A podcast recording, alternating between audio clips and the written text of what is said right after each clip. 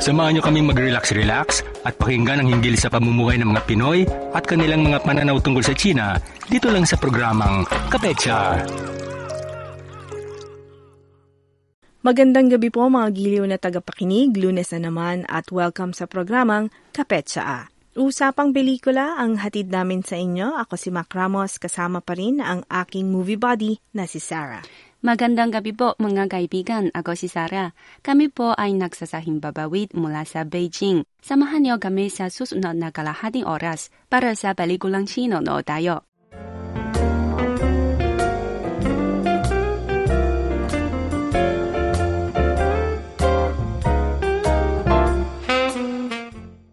Ang pelikula ibabahagi namin today ay marong isang romantikong pamagat. Anong title ng movie natin today, Sarah? Ang title ay How Long Will I Love You? Mukhang really sweet and romantic ang love story. Hindi totally, ito ay isang magical love story.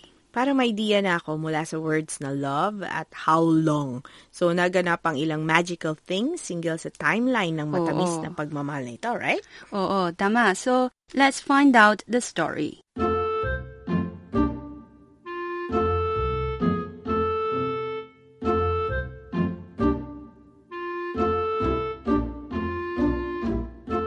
Meron kang magical powers na pwedeng baguhin ang oras, gaya ng pagbalik dalawampung taon ang nakalipas o pagpunta sa dalawang taon sa inaharap, ano ang gagawin mo? Ngayon, kinakaharap ni Xiao Jiao, isang dalaga, ang problemang ito. Sa taong 2018 ay 32 taong gulang si Xiao Jiao. Meron siyang isang big plan, magpakasal. Siya ay bata at maganda. Mayroong maraming eligible na binata na gustong pakasalan siya, pero inaayuan silang lahat ni Xiao Jiao. Ang dahilan ay gusto niyang bumili ng isang lumang villa. Siyempre, mahal ang villa na ito at mayroon itong mahigit 20 taong kasaysayan. Hindi magandang investment. Ngayon, bakit seryoso si Xiao Jiao sa pagbili ng villa na ito? Dahil ang villa na ito ay dating bahay niya.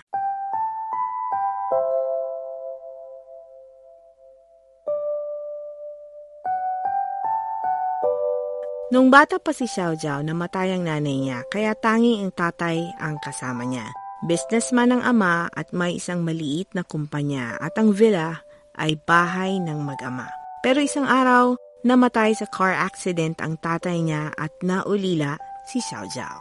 At ito ay naganap taong 1999, labing dalawang taong gulang lang siya. Para may ipangtawid, ibinenta ang villa. Sa loob ng sumunod na dalawampung taon, walang ibang bagay sa isip ni Xiao Jiao kundi ang kumita ng sapat na pera para mabawi ang bahay. Pero 32 taong gulang na siya ngayon. Wala siyang sapat na pera. Kaya ang huling plano niya ay magpakasal sa isang mayamang lalaki at makuha ang villa. Pero sa taong 2018, naging mas mataas ang presyo ng mga bahay kasabay nito, naging mas mahirap para kay Xiao Jiao na kumbinsihin ang mga manliligaw na bilihin ang dati nilang bahay.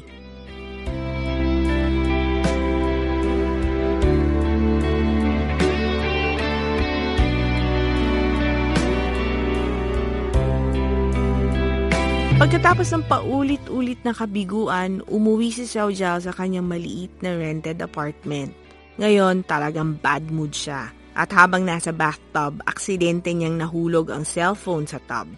Ang kuryente ng cellphone ay nagdulot ng flash at pagkatapos ng silaw, nagbukas si Xiao Jiao ng kanyang mga mata at natuklasan na nagbago ang kapaligiran. Lumitaw ang maraming strange na bagay. Ang dekorasyon ay old-fashioned at sa center ng apartment may nakatayong very surprised na lalaki.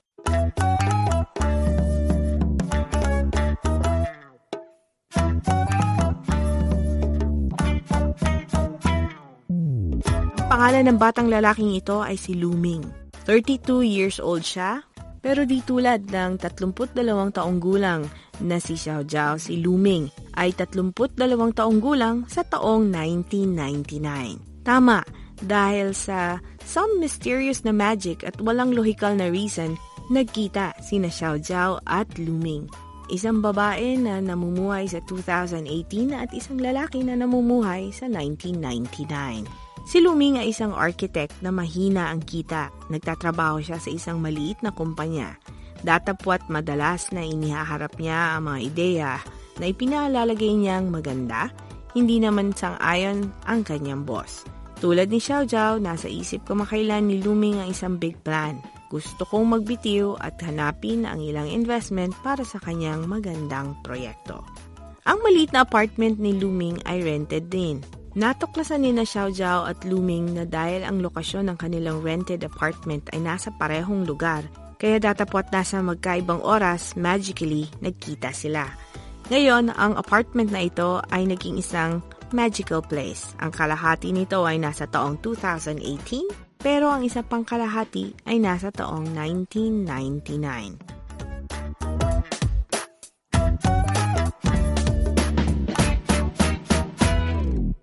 Pagkatapos ng ilang beses na pagtatangka, na-realize nila na walang paraan para paghiwalayin ang dalawang timelines. Pero natuklasan rin nila ang isang kalagayan. Kapwang ang dalawang apartment na ito ay mayroong kanilang sariling pinto. Kung bubuksan ang pinto ni Xiao Jiao, maaring pumasok sila sa taong 2018 at kung bubuksan ang pinto ni Luming, maaring pumasok sila sa taong 1999. Agarang narating ni na Xiao Jiao at Luming ang kumong palagay. Dapat makuha ang ilang benefits sa paggamit ng kasalukuyang sitwasyon.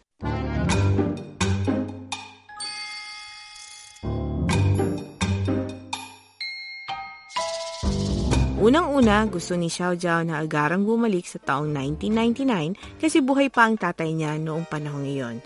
Gusto niyang makitang muli ang tatay Maalwan siyang pumunta sa villa. Bago at maganda pa noong 1999 at nakita niya ang batang sarili at ang tatay na masayang naglalaro sa parke. Gusto ni Xiao Jiao na pumunta sa tatay pero nung oras na yon naramdaman niya ang matinding sakit ng ulo kaya di na niya nagawa. Si Luming naman ay may idea din. Bumili siya ng loto. Sa taong 2018, hinanap nila ang winning number at saka tumaya sa loto taong 1999. Pero sa harap ng TV screen, ang number sa lottery ay naglaho. Sa bandang huli, talunan ang dalawa. Kaya nalaman ni na Xiao Jiao at Luming ang rules ng time connection. Hindi maaring makita ang nakaraang sarili at hindi maaring kumita ng pera sa paggamit ng time travel.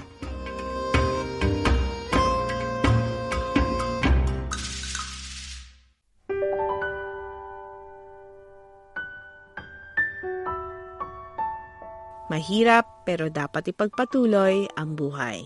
Dapat isipin ni Xiao Jiao ang isang paraan para kumita ng pera at mabili ang villa. At dapat hanapin ni Luming ang isang visionary na investor sa kanyang proyekto. Naunang swertihin si Luming.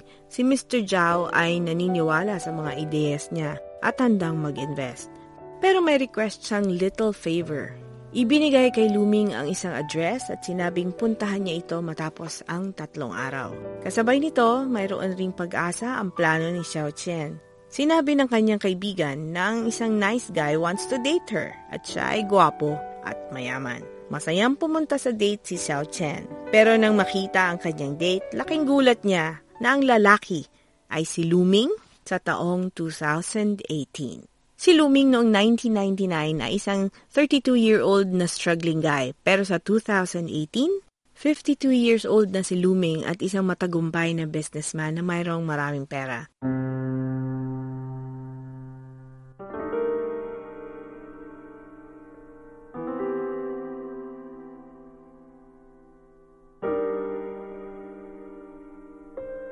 Sinabi ni Xiao Jiao sa 52-year-old na si Luming na nalaman niya ang issue ng time connection pero hindi maaring simultaneously na mag-exist siya at ang mas batang Luming.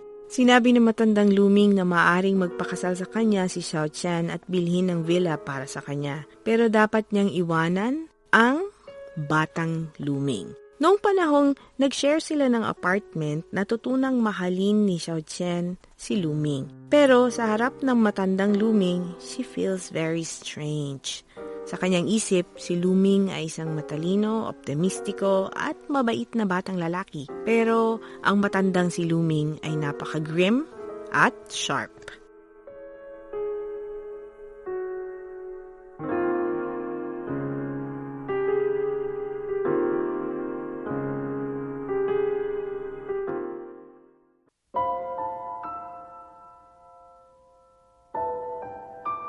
Nang malaman ng Batang Luming ang turn of events sa 2018, nalito siya. Mahal rin niya si Xiao Chen pero ngayon ang kanyang rival ay ang kanyang sarili. Pero lamang ito dahil sa mas mayamang sarili.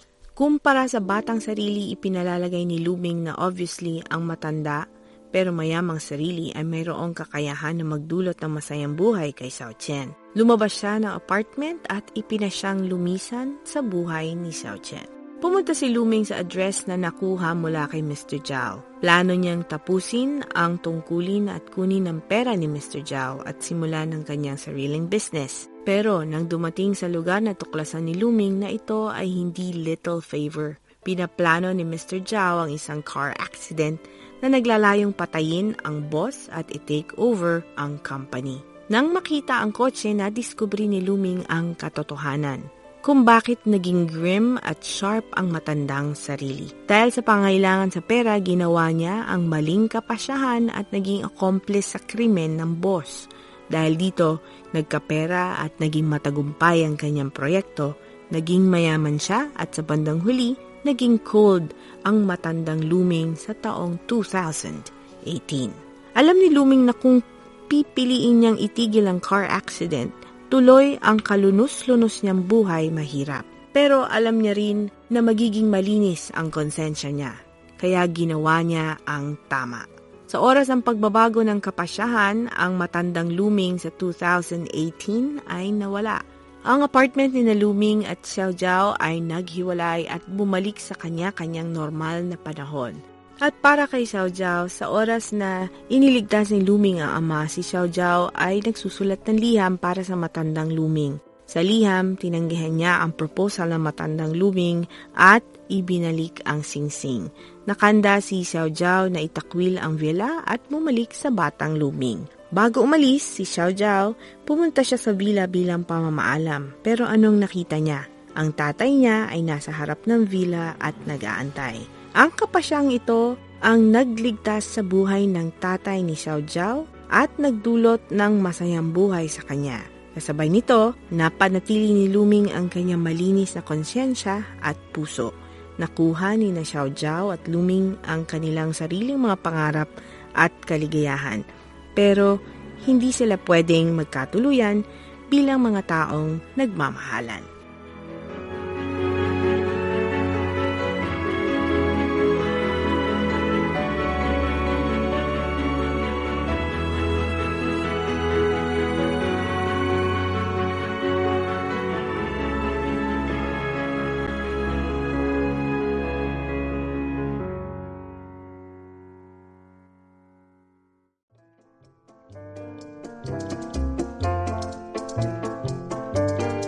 Imaginative story, right, Sarah? Ito ang kauna-unahang highlight ng pelikulang ito. Pero siyempre, hindi sapat ito. After all, ang tema hinggil sa time travel at iba pa ay marami. Kaya dapat ilahat ko ang ikalawang highlight ng pelikulang ito, ang excellent acting ng mga aktor at actress.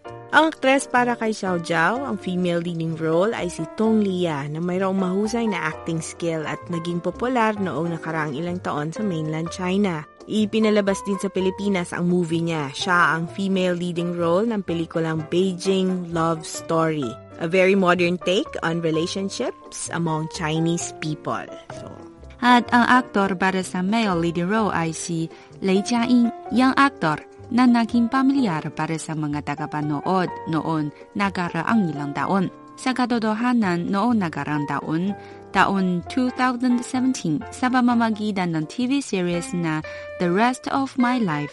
Sa pamamagitan nito, nakuha niya ang nominasyon sa ika-24 na Shanghai Film Festival. Bata pa siya.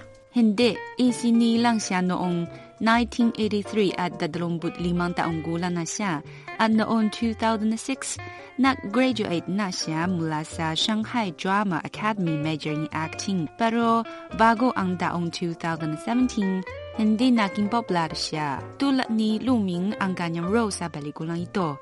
Talento pero walang pagkakataon. Sayang. Pero ngayong meron siyang pagkakataon nang ipalabas ang kanyang magaling na acting skills sa big screen. Ang mahusay na acting ng male and female leading role ay perfect na pagpapakita sa magical love story na ito. So, datapwat sad ang ending kasi nagkahiwalay silang dalawa. Mm. Pero sa pelikula, mayroong maraming funny elements. Ang dalawang tao mula sa magkaibang dekada, ang banter nila ay talagang kawili-wili. Okay, ang mga ibang dekada ay isa bang highlight ng pelikula ito rin. Siyempre, we are familiar with 2018 pero sa pelikula merong maraming scenes sa daong 1999. It remind me of my childhood at sa balagay ko, maroon kaparehong damdami ang mga tagapanood.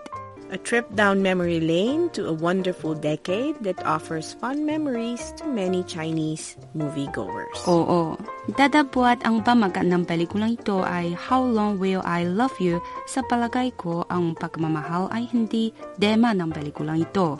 Sa tingin ko, mas akma kung sasabihin natin na ang tema ay tungkol sa choices. Dama, sa pelikula, may isang dialogo na nag-iwan ng malalim na impresyon sa akin. Nang makita ang krimino, sinabi ni Luming na ang layunin ng time travel may be a sign that God wants to give me a fresh opportunity. Sa buhay nating bawat oras, gumagawa tayo ng kapasyahan. Sometimes, tama ito pero sometimes mali. Kung mayroong kakayahan para baguhin ang oras, siguro gusto maraming nais na pumalik sa nagaraan at baguhin ang maraming kapasyahan. Kaya naging maliit ang mga regrets sa buhay natin.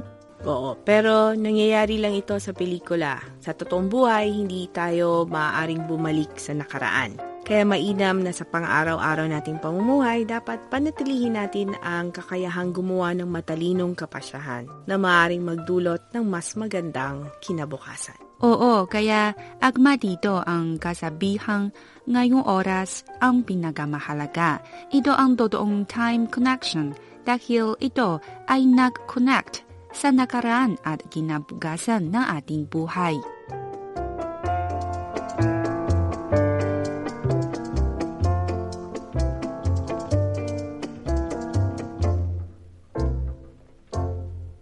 Okay, so bilang pagtatapos, as usual, pakinggan natin ang theme song ng pelikulang ito na pinamagatang Don't Forget Me, na inawit ng male and female leading stars ng pelikulang ito na sina Lei Jiayin at Tong Lia.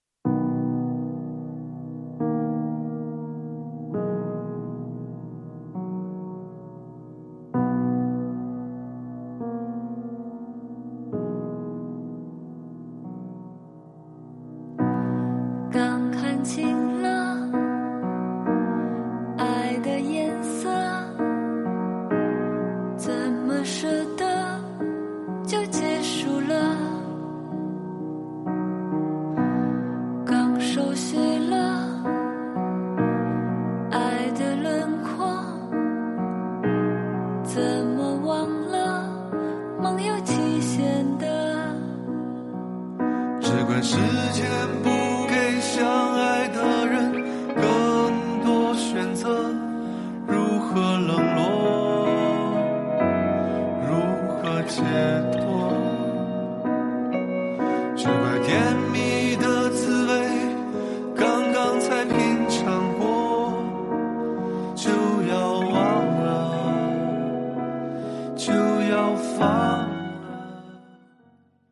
Sana po ay naibigan ninyo ang episode ngayong gabi ng pelikulang Chino Nod tayo. Mga kaibigan, ngayon punta naman tayo sa language learning portion ng Kapet sa A. Samahan natin si Teacher Jade sa pang-araw-araw na wikang Chino. Pag-aaral ng wikang Chino sa pamamagitan ng Filipino. Pang-araw-araw na wikang Chino. 您好 ，Hello po mga kiliw na taga-subaybay. 好久不见, matagal tayong hindi nakita. Maraming maraming salamat po sa muli ninyong pagsisitikin sa pag-aaral ng wikang Chino. Ito po si Jade, ang iyong maestra. At ito naman po si Yok, ang inyong tunay na pangyo. Ang bago nating aralin ay isang espesyal na leksyon. Ito ay pagpapaliwanag sa mga karakter ng wikang Chino. Pero bago tayo magsimula, balik-aral muna tayo sa ating leksyon nung nakarang linggo. Una, tayo na't magliwaliw kung saan. 我们去旅行吧。我们去旅行吧。我们 tayo 我们 去 magpunta 去旅行 magliwaliw o maglakbay 旅行 pa kadagang nagpapahiwatig ng mungkahi. ba? Pakinggan natin ang unang usapan ng araling ito. 我们去旅行吧。 Tayo na't maglakwatsa. 好啊， Okay.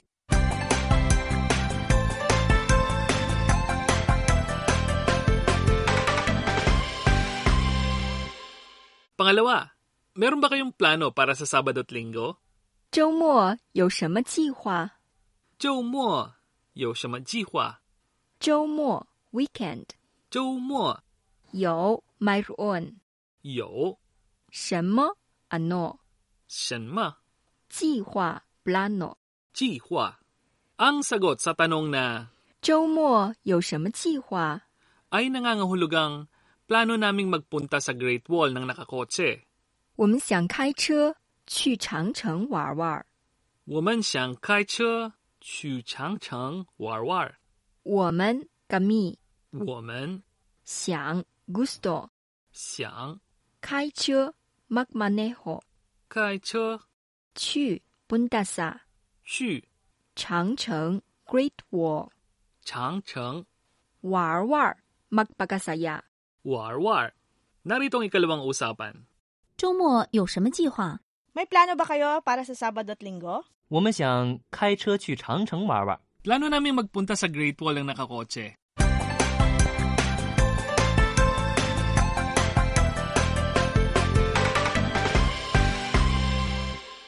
Pangatlo, anong oras tayo lalakad? 咱们什么时候出发？咱们什么时候出发？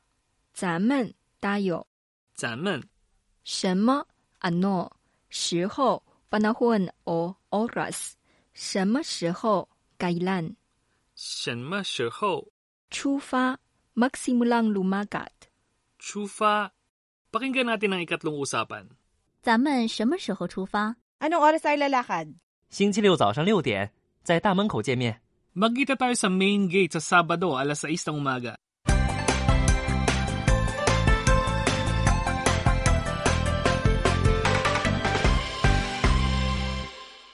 Pang-apat, talaga namang napakaganda ng tanawin dito. 这儿的风景太美了。这儿的风景太美了。这儿 dito 这儿风景 tanawin 风景太 napaka 美 maganda le kadagang nagpapahiwatig ng damdamin ng paghanga 太美了 napakaganda 太美了。Okay, pakinggan natin ang huling usapan sa araling ito. 这儿的风景太美了。太漂亮了， Talaga namang napakaganda ng tanawin dito. Oo, napakaganda talaga.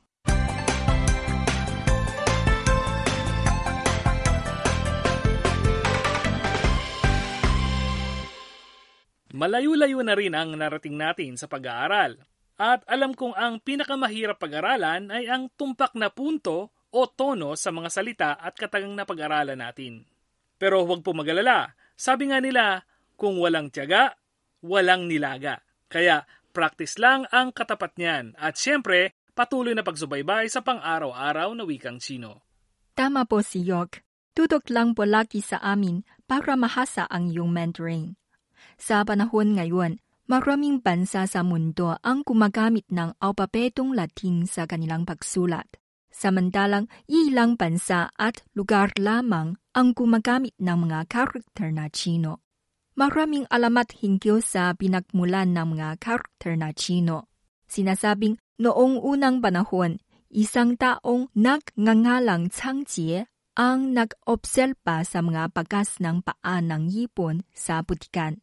At sa pamagitan nito, nakuha niya ang inspirasyon upang likhain ang mga pinakamatandang pictograpikong karakter na Chino. Pagdaan ng maraming taon, nahukay ng mga arkeologong Chino ang maraming relikya sa mga libingan na malapit sa ilog ng Lingyang sa Zhu County ng lalawigang Shandong, China. Natuklasan nila ang ilang pottery o mga kagamitang gawa sa luwad na inukitan ng mga piktograpikong karakter na Chino. Ayon sa pananaliksik, ang edad ng mga salitang iyon ay mahigit 4,500 taon na at itinuturing na mga kauna-unahang karakter na Chino.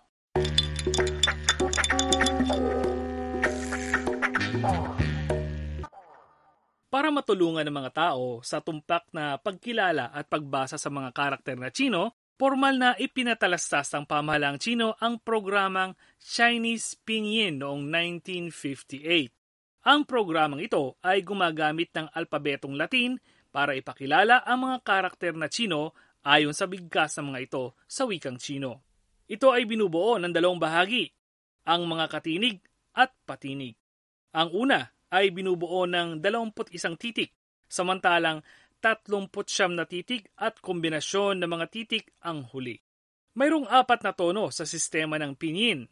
Ang unang tono ay pantay. Ang ikalawa ay pataas. Ang ikatlo ay pababa at pataas. At ang ikaapat ay pababa. Sa madaling salita, ang hindi nagbabagong pinyin ay maaring magbigay ng iba't ibang tinig ayon sa apat na tono at ang iba't ibang tono ay maaring magpahayag ng iba't ibang kahulugan. Halimbawa, ang ma na nasa unang tono ay nangangahulugang nanay. Ang ma na nasa pangalawang tono ay nangangahulugang linen. Ang ma na nasa pangatlong tono ay nangangahulugang kabayo. At ang ma na nasa pang-apat na tono ay nangangahulugang mura.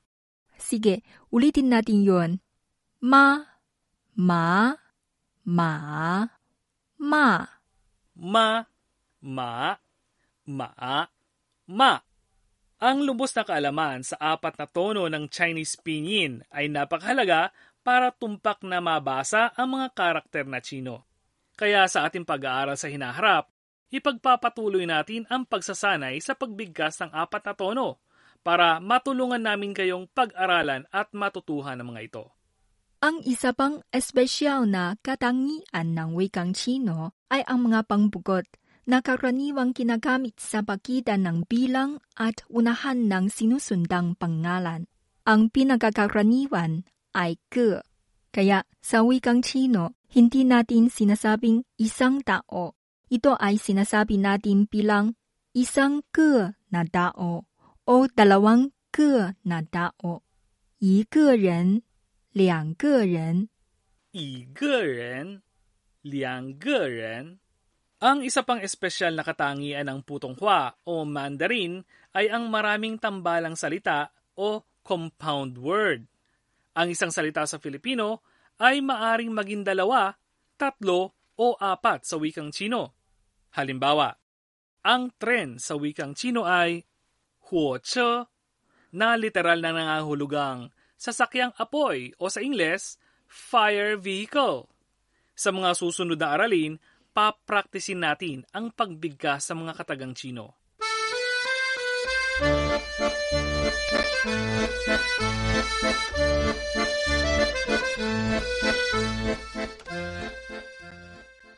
At diyan nagtatapos ang ating programa sa araw na ito. 非常感谢，maraming salamat po. 多保重，ingat, 再见，ito po si Jade. At ito naman po si Yok, ang inyong asistenteng maestro at gwapong-gwapong-gwapong talakinyo at tunay na pangyo sa Beijing. 再